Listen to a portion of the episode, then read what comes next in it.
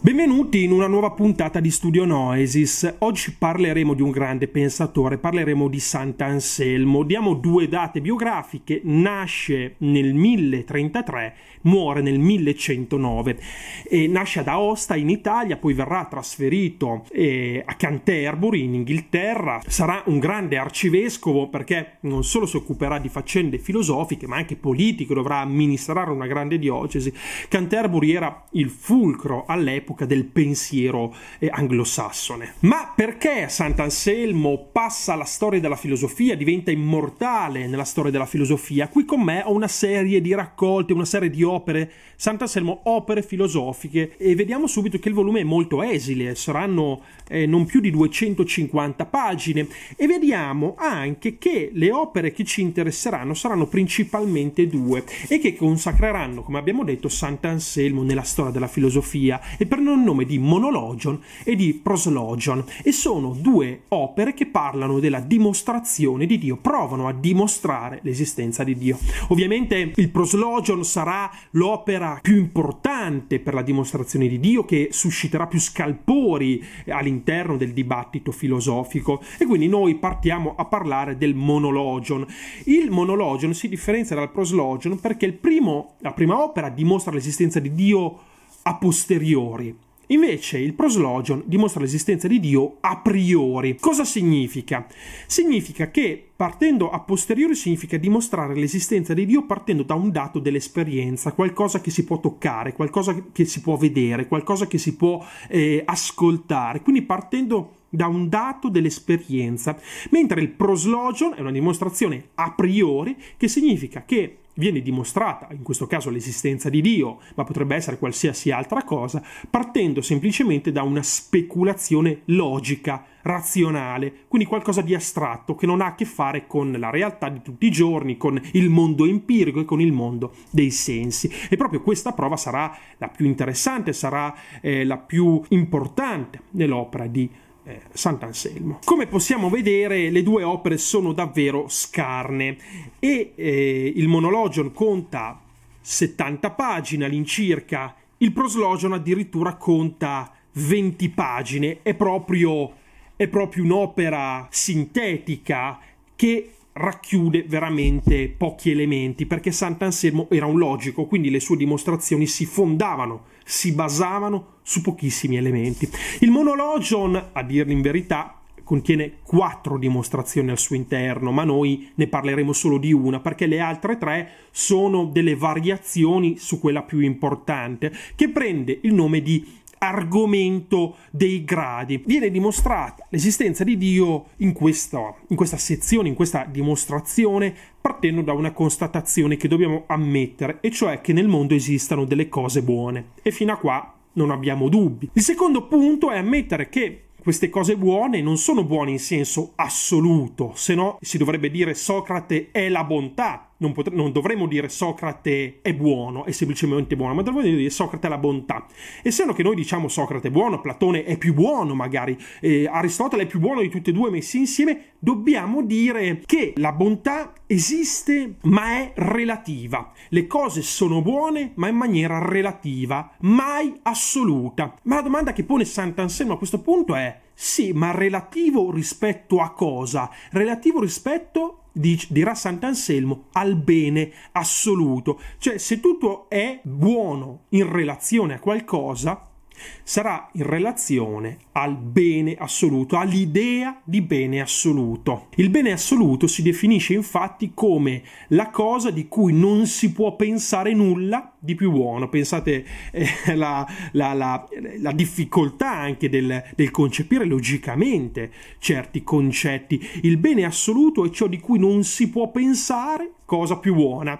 È una definizione molto semplice, ma che Sant'Anselmo pensa di poter affermare l'esistenza di Dio appunto partendo da questa definizione di bene assoluto. Infatti questo bene assoluto alla fine si scoprirà che non è nient'altro che Dio. Questa dimostrazione come abbiamo potuto osservare, è molto complicata, non è ferrata, non possiamo dire abbiamo una rivelazione dell'esistenza di Dio, ha molte complicazioni, ha molte crepe, e Sant'Anselmo se ne accorgerà. Infatti Sant'Anselmo, quando scriverà il Proslogion, dirà: ero turbato, non riuscivo, avrà una sorta di flusso di coscienza in cui dice non riuscivo ad accontentarmi, non avevo più raggiunto Dio, non avevo l'impressione di aver veramente dimostrato l'esistenza di Dio, fino a che non ebbi una rivelazione. E da lì scriverà il Proslogion, un singolo argomento molto interessante e molto potente, che verrà discusso in tutta la storia della filosofia e che prende il nome di prova ontologica della dimostrazione di Dio. Il Proslogion, che è una dimostrazione, abbiamo detto, a priori dell'esistenza di Dio, quindi prettamente logica. Il Proslogion parte con una citazione della Bibbia, il Salmo 13, lo stolto dice Dio non c'è, e Sant'Anselmo fa come se stesse parlando con questo stolto, come se volesse convincerlo che il suo è un errore di prospettiva. Infatti Sant'Anselmo dice: sì, tu puoi affermare che Dio non ci sia, ma nella tua mente avrai un'idea di Dio, come Dio dovrebbe essere se esistesse. Lo stolto, anche lo stolto, quindi ha nella sua mente un'idea di Dio, quindi conosce Dio in una certa misura, ha un'idea di come dovrebbe essere se esistesse. E dice Sant'Anselmo: partendo da questo concetto di Dio, noi possiamo chiederci, e lo possiamo chiedere anche allo stolto, che cos'è Dio allora? Come potremmo definire Dio per definirlo tale? E anche lo stolto sarà obbligato ad ammettere che se lui pensasse a un Dio, lo dovrebbe riconoscere come la cosa di cui non si può pensare qualcosa di maggiore, qualcosa di migliore, quindi la cosa assoluta, una cosa assoluta. Anche lo stolto dovrà ammettere che Dio ha e corrisponde a questa definizione.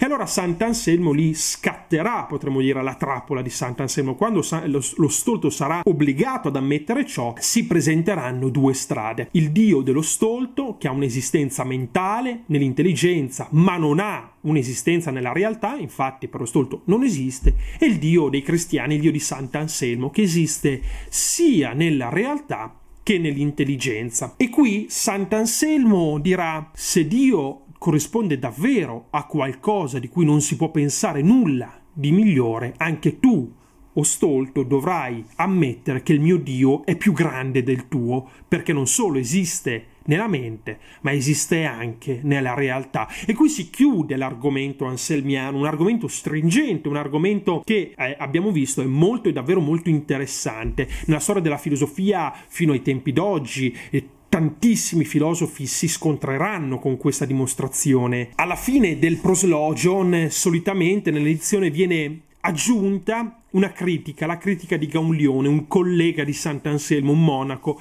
che disse: noi non possiamo ammettere che, pensando a un'isola perfetta, un'isola più grande di tutti, a un'isola migliore di tutti, questa dobbiamo ammetterla anche nella realtà. L'isola perfetta esiste solo nella nostra mente, l'isola in cui tutto è bello, tutto esiste solo nei nostri sogni. E quindi Gaulione è preoccupato e attacca Sant'Anselmo dicendo: non possiamo ammettere la tua dimostrazione, se no dovremmo ammettere tutto ciò che è perfetto, tutto ciò che è grande, meraviglioso. Ma non ci addentreremo all'interno delle critiche, dei dibattiti, che sono enormemente più ampi, enormemente più approfonditi della tematica che abbiamo trattato oggi all'interno del Proslogion. È interessante perché anche noi siamo chiamati a scegliere questo argomento, a dichiararlo giusto, a dichiararlo sbagliato, e ancora oggi fa parlare. Basti pensare che sia cristiani che personaggi definiti atei hanno a loro volta accettato o rifiutato la dimostrazione anselmiana. La dimostrazione che fu ripresa da San Bonaventura sarà ripresa da Cartesio, sarà ripresa da Hegel, sarà ripresa da Spinoza, e invece sarà rifiutata da persone come San Tommaso d'Aquino, come Locke. Kant sarà anche un altro pensatore che rifiuterà la prova ontologica di Sant'Anselmo. Insomma, una prova che ha affascinato, che affascina tuttora molti filosofi e molti pensatori. Infatti concluderei con una citazione di Gilson, che a proposito della prova ontologica dirà: nella vitalità di cui l'argomentazione di Sant'Anselmo ha dato prova nel corso dei secoli successivi si può ravvisare l'indicazione che essa ha in sé un problema reale. Che si accetti o che non si accetti, l'argomentazione di Sant'Anselmo dopo 1000 anni non si può, diciamo, banalizzare, non la si può rifiutare senza discuterla, senza approfondirla. Io spero di essere stato chiaro, di avervi dato alcuni punti della logica stringente di questo personaggio e di avervi fatto anche capire perché Sant'Anselmo sarà così importante per tutta la storia della filosofia. Noi ci sentiamo in un prossimo episodio, intanto grazie mille.